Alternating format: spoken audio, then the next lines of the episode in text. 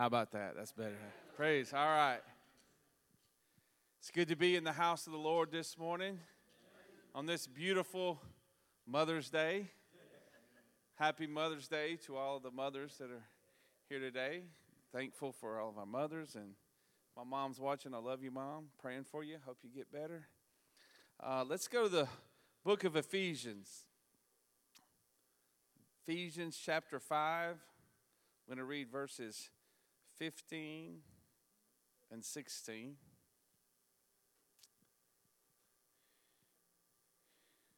And it reads See then that you walk circumspectly, not as fools, but as wise, redeeming the time because the days are evil.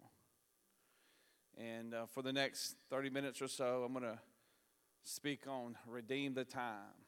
Redeem the time. Let's pray and ask God to have his way today. Lord Jesus, thank you so much for your goodness and your mercy and bringing us back here once again to, to hear from you, from your word. And I pray, God, that your spirit would move in this morning in both services and in the Sunday school classes, God, that your will would be done. I ask you to anoint my lips of clay, my mind to speak what you want said and to say it in the way that you want it to be said, God. Let me hide behind the cross, God. Let your word go forth and let it accomplish the purpose that you sent it to do. We know that it will not return void. In Jesus' name, amen. Amen. You may be seated.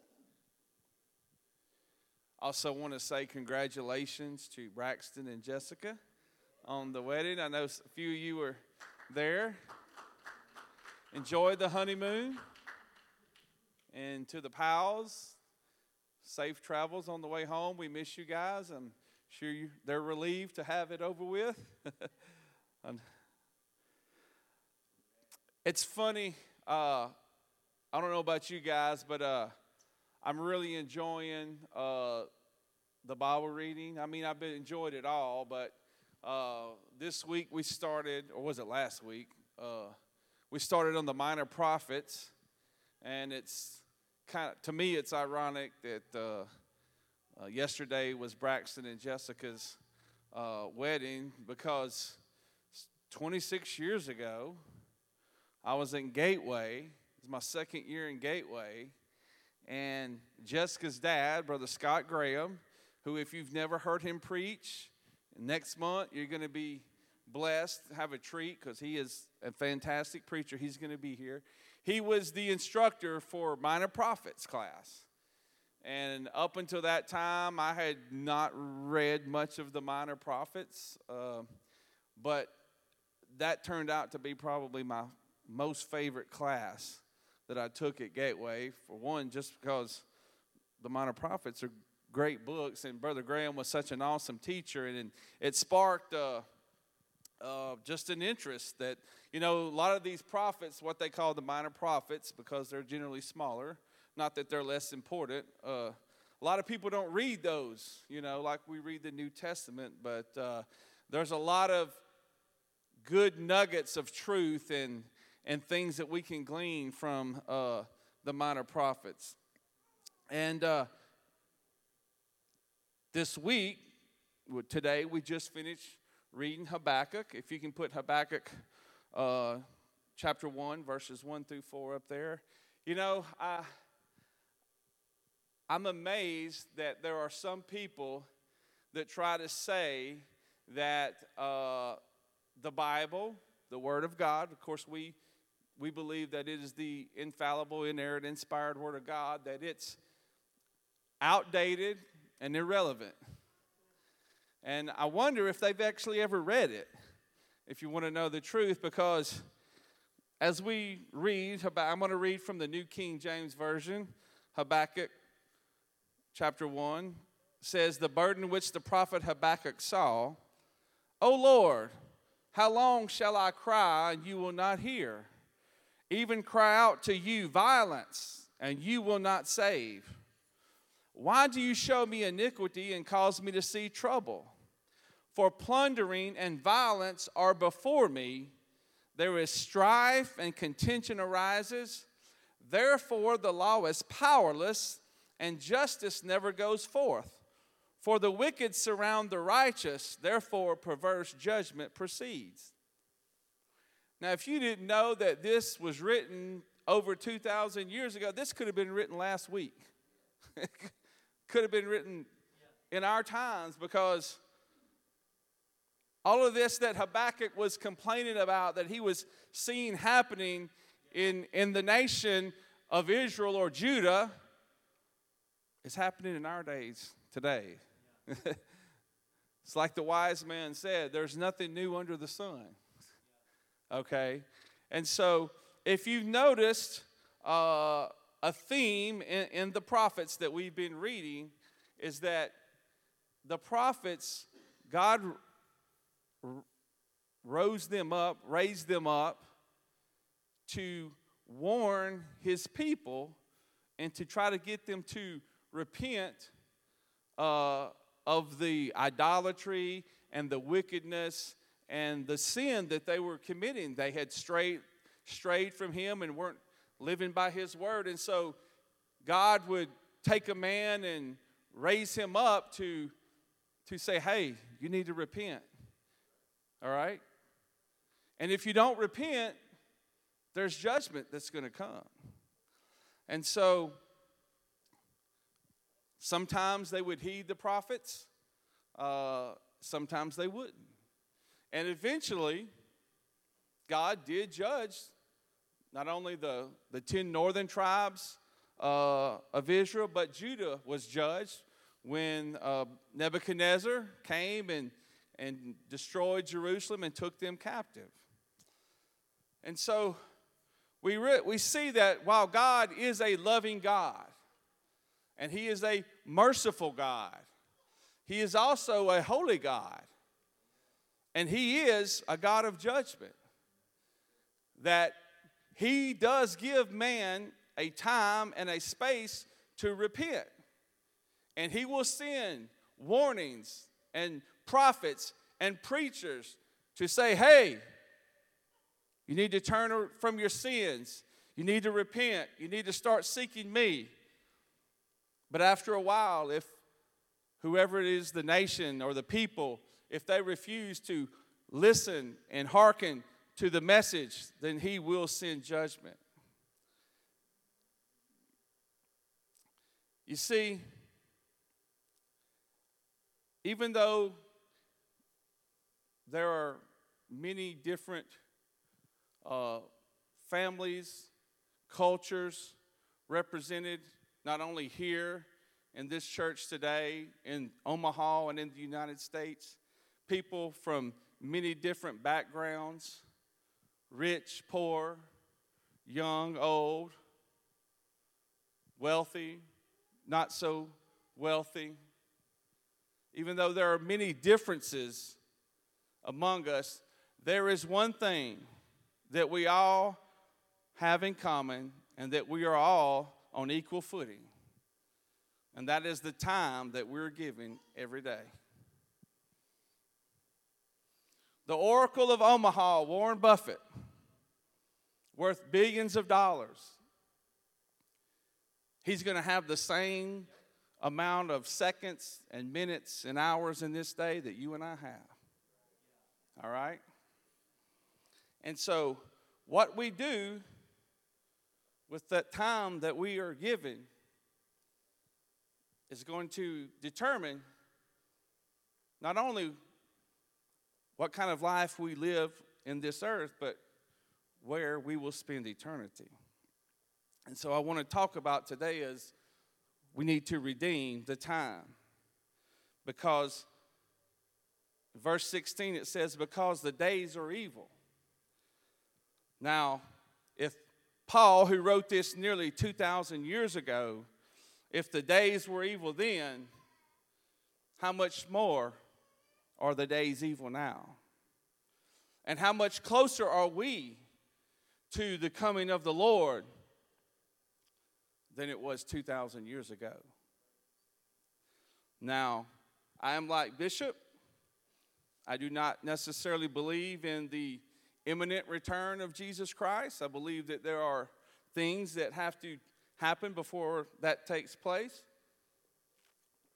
But at the same time, even though I don't, I don't know when Jesus is coming back, could be two years, could be 10 years, could be 20 years, we don't know. But we also are not promised tomorrow. None of us are promised tomorrow. The Bible says that our life here on earth is like a vapor, it's here and gone one day. And the psalmist said, Lord, teach us to number our days. And so, if we were wise, we're going to realize that our life is, is fragile and it's just for a moment when you compare it to eternity. And so we need to make the best use of our time. When the Bible says to redeem the time, it means that we, it, it's literally to redeem means to buy back, but it means to seize. Seize the time. The, the Latin phrase carpe diem, I'm sure you've heard, seize the day. Make the most use of our time. While we have time here on earth, we need to make the best use of it. We don't need to take our time and our life for granted because none of us are promised tomorrow. We got to realize that we are going to have to stand before Jesus Christ and give an account of our words, our actions, according to Matthew 25 and the parable of the talents, how we've managed the money that He has entrusted us to us. Because life is about stewardship. You see, everything that we have is really belongs to God. This air that I'm breathing is His air. This water, it says Fiji, but He's the one that made it. he said, the gold, All the gold is mine, and all the silver is mine, and the cattle on a thousand hills. Everything that we have belongs to God. We are just stewards, managers that He entrusts us, and how we handle those things, our time, our gifts, talents, our money, is important when it comes to in light of eternity. Someone once said, What we do in life echoes in eternity. And so I've come here today to reach to someone I don't know if you're here in this audience or if you're watching online that you need to redeem the time. You see, God said in, in Genesis chapter 6, when he was decided that man's wickedness was had gotten too much too had gone too far, he said, My spirit will not always strive with man. Time is our most valuable asset. Too many times have you heard it said, Well, I'll, I'll get around to it, I'll, I'll get to that later. We can't take our time here on earth for granted because there is coming a day. If you read these prophets, one of the themes of the prophets is the day of the Lord. A lot of people don't preach about this. It's not popular to preach about that there is coming a day when God is going to have enough of all the wickedness and the sin. And the Bible says in Second Thessalonians chapter 1 that he's coming back in flaming fire to take vengeance on those who do not know God and have not obeyed the gospel. Says that the day of the Lord is going to come as a thief in the night. But that if we are of the light, we're not to be, it shouldn't take us by surprise because we should be living our lives knowing that that day is coming. We are to walk, verse 15 says that we are to walk circumspectly, not as fools, but as wise. In other words, we're to order our lives in a way that is conscientious of the fact that one day we are going to have to stand before Him. All right? We don't know how much time we have. And so, if we're wise, We're going to order our lives to put our energy and our time and our money and our talents into things that are of eternal value. You know, we live in America in the 21st century, and we have more leisure time than probably any other people in all of history. Now, I know there are some people here that you work more than a 40 hour 40 hours in a week.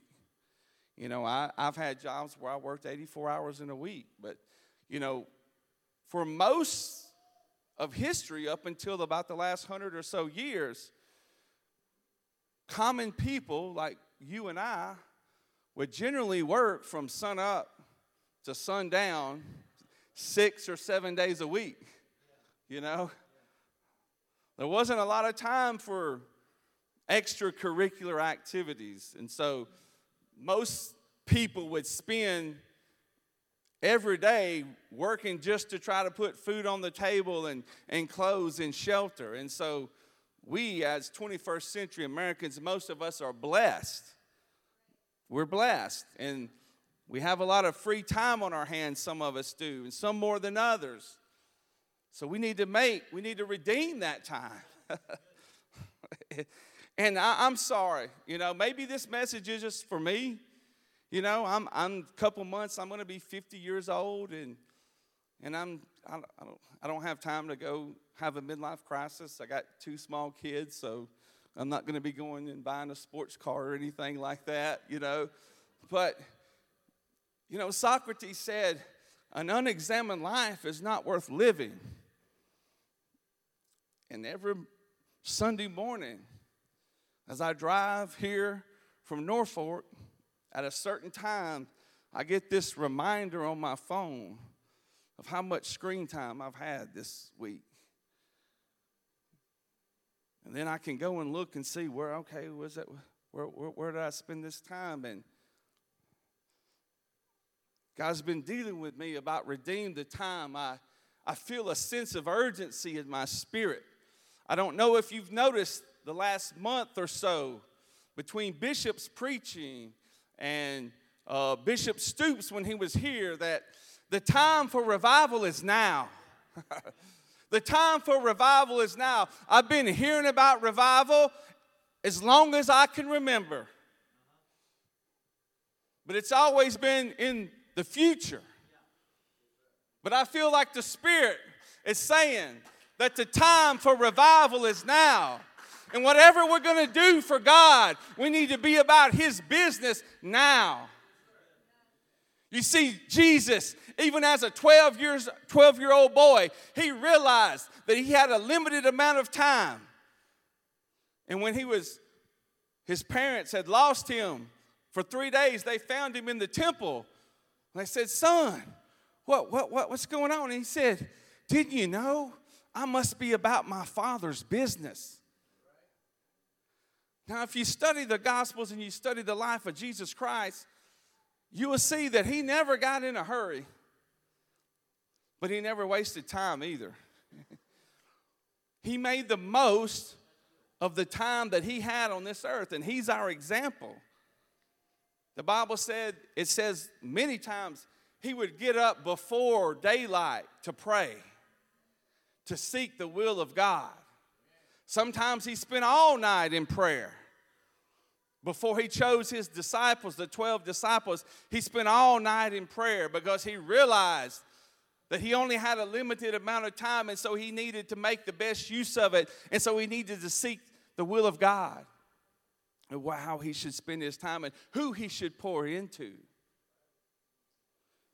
So, as his children, we need to be redeeming our time what time we have. I don't know how much it is till He comes, but I also don't know how much time I have. I can't count the number of friends and classmates that I grew up with that are already passed on into eternity. Many in just the last year or so. You, I don't know if it's made national news. Uh, I followed it because it, it happened in Louisiana about a month or or six weeks ago, something like that. That there was a uh, it's called a lift boat. It's basically a small barge that has these. You probably know what I'm talking about. Uh, these legs that uh, they it goes out into the Gulf of Mexico, and then it, would get, it gets to a uh, oil platform. They they jack these legs down into the, the bottom of the Gulf, and they uh, and they do work on these uh, oil platforms. Where there was a, a storm come, and the winds got high, and it uh, caused this lift boat to capsize. And I, I'm not sure. I think it was seven, maybe more crewmen were lost. And uh, they, they, they finally, this last week, called off the search for some of the bodies. But those men left to go to work. They didn't know that they would never come back and see their families. When those wives and those sons and those daughters said goodbye to those men, they didn't realize that they would never see them again. That's how life is. One phone call is all it takes to change your world forever. And so we have to redeem the time. Jesus said, I must do the works of him that sent me while it is day. The night comes when no man can work.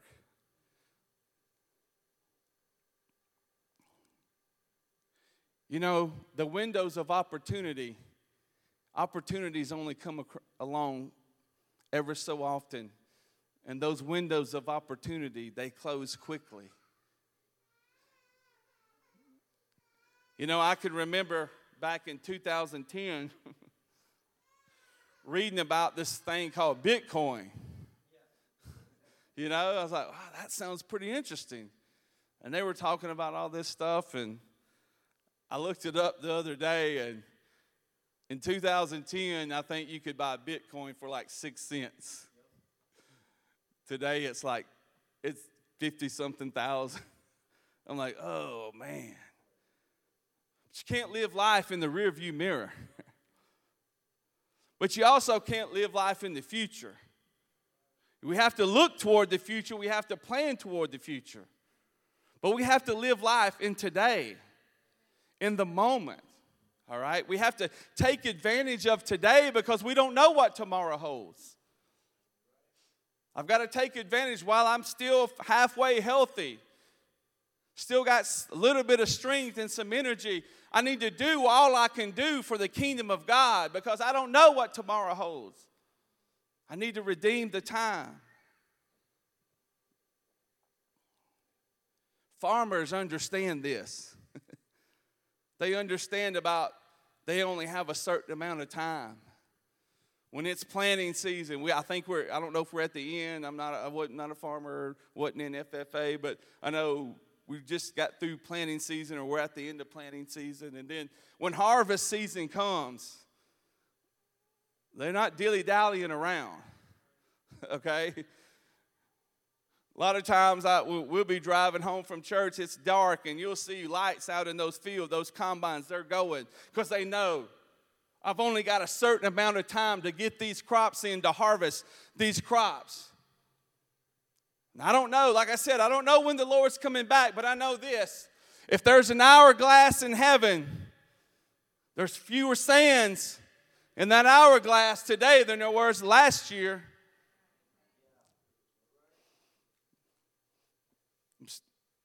Carnal reference, but there was a soap opera. I don't know if it's still on. I don't know why they would even still have soap operas with social media, you know, because social media is real and it's much more interesting than soap operas. But there was one called Days of Our Life, and at the beginning, it would have an hourglass and it said, As sands in the hourglass, so are the days of our lives. We got to redeem the time. Put Luke chapter 12 up there for me, please.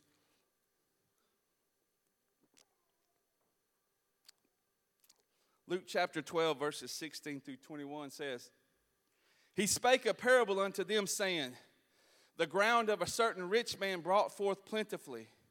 And he thought within himself, saying, What shall I do? Because I have no room where to bestow my fruits. And he said, This will I do. I will pull down my barns and build greater, and there will I bestow all my fruits and my goods. And I will say to my soul, Soul, thou hast much goods laid up for many years. Take thine ease, eat, drink, and be merry.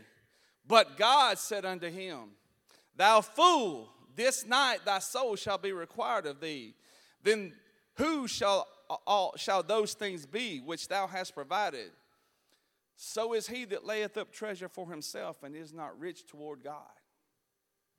I'm not here preaching against money. We got to have money to live. The Bible says the love of money is the root of all evil. It doesn't say money. But I want you to know that the Bible says, call no man a fool, but God called this man a fool. The first mistake he made was thinking that material possessions and wealth had anything to do with his soul. And sometimes I think people in America think that material wealth and possession is a sign of God's blessing, and that's not necessarily true. Okay? It's okay to have money as long as you got some riches laid up in heaven. All right? Jesus said, lay up your treasure in heaven because where your treasure is, there your heart's going to be. And if your treasure's in heaven, then the moss and the rust can't corrupt it, and thieves can't break through and steal. I don't know if you've been paying attention, but I read that where I think it's a third of all the money that's in circulation has been printed in the last year. I think our national debt has added like 7 million. It's at 27, 28. One quarter of our debt has been added in the last year. Now, I don't have a degree in economics or finance, but I did take three economics classes. And I do know that the more of something you have, the less valuable it is. That what makes something valuable is its rarity. And these stimulus checks that they've been giving out that everybody's all happy about, if you pay attention, your dollar don't go as far as it used to. Okay? Sooner or later, something's got to give. Like Dave Ramsey says, you can't get out of a hole by digging deeper. One day, I wish I would have brought up some money up here. That's going to fail. It's going to fail. The Bible says so. It says they're going to take their gold and silver and they're going to throw it in the street. Look at Venezuela. I'm not, I don't know when it's going to happen, but one day it's going to happen. So, where's our treasure? Are we redeeming the time? Are we putting our efforts, our time, our talents into things that are of eternal value? The second mistake that the rich man made was that he presumed or assumed that he had years left to enjoy the fruits of his labor. Last Saturday, as I was waiting on the Kentucky Derby to start, I was flipping. I like horse racing. I'm sorry. Uh, I think that's one of the greatest. I, like, I think I like that more than football, and that's saying a lot. Uh, I was flipping through, and Berkshire Hathaway was having their annual shareholders meeting. It was on Yahoo Finance or something, and I was like, oh, let me see what you know.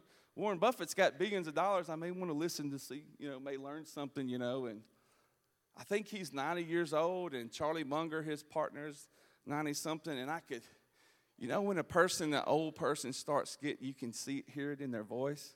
Kind of like my voice is getting right now, it's getting weak. And I was thinking, man, he spent all of his life just amassing all this wealth that he's couldn't spend if he wanted to. And, I, and I'll give him credit. He said he's going to give most of it to charity, but pretty soon he's going to realize that he, he didn't redeem the time. that money, he's not going to carry it with him into eternity. Those pharaohs in Egypt, they took all that gold and they buried it with them, and then people came in and robbed those graves.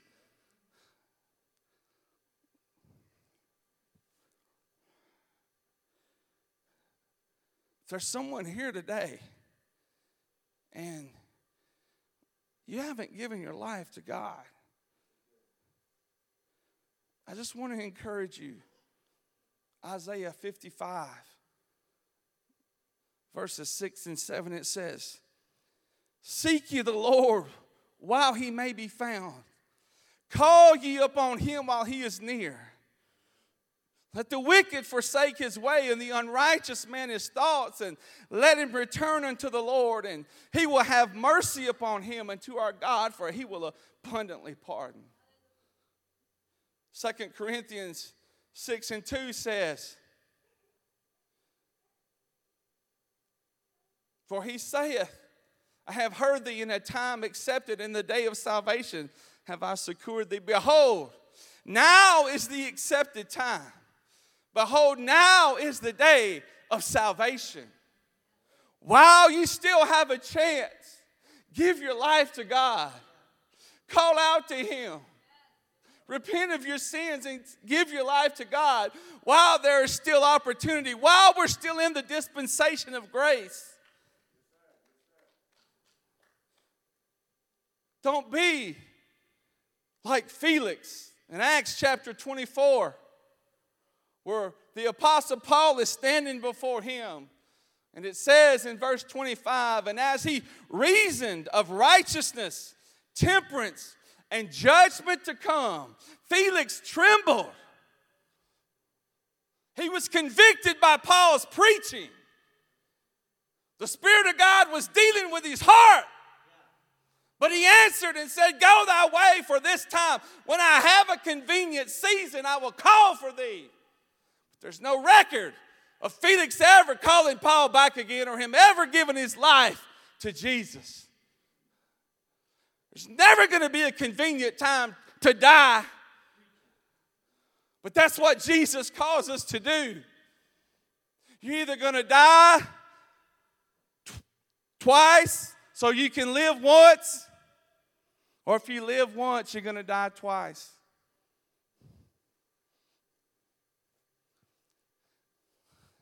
To the backslider, I would say, as Bishop said several weeks ago, it's time to come home. If you're not experiencing the famine now, pretty soon you're going to experience the famine. You don't belong in the pig pen. But the father has the fatted calf waiting. We're ready to throw a barbecue. Don't worry about what the elder brother says. What we have to do is with Him. But it's time to come home.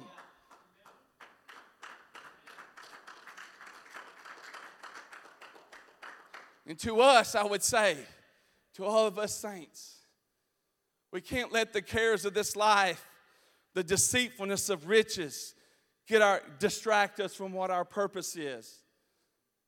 We can't let, as Jesus said, let our hearts be overcharged with surfeiting and surfeiting and drunkenness, and let that day come upon us unawares. Like I said, because it's going to come as a thief in the night. You can stand. I'm going to close with a poem. I'm sure some of you have have heard it before. It's by C.T. Studd. It's called Only One Life.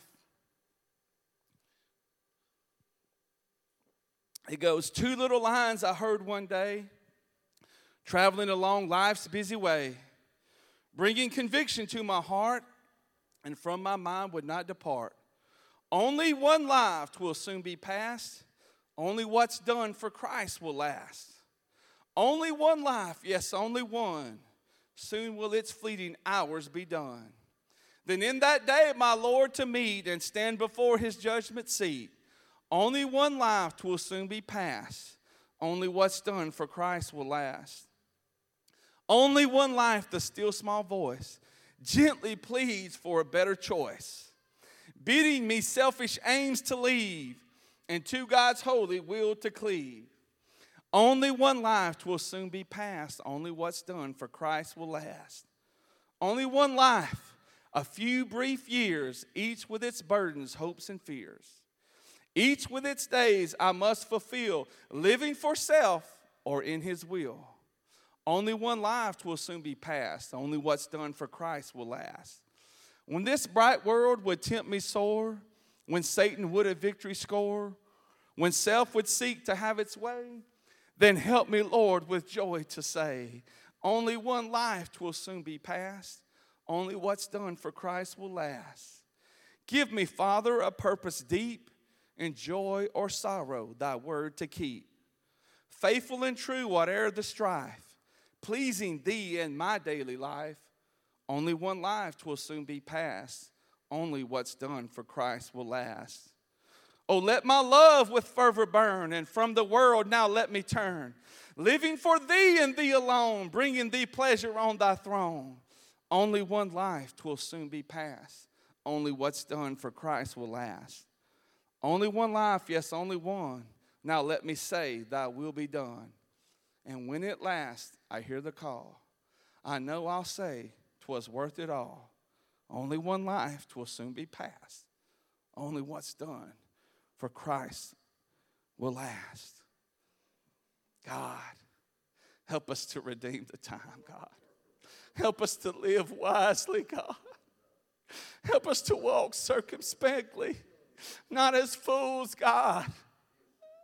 Help us, God, to pray like we've never prayed before, to love like we've never loved before, to reach for souls like we've never reached before, God. We don't know how much time we have on this earth. But God, I pray right now that you will baptize us with a spirit, God, of urgency to do whatever we're going to do. We need to do it quickly, God. In Jesus' name, God. In Jesus' name, God. Hallelujah, hallelujah, hallelujah. Oh, God, if you want to pray, you can come and pray. If not, be back here at 1120.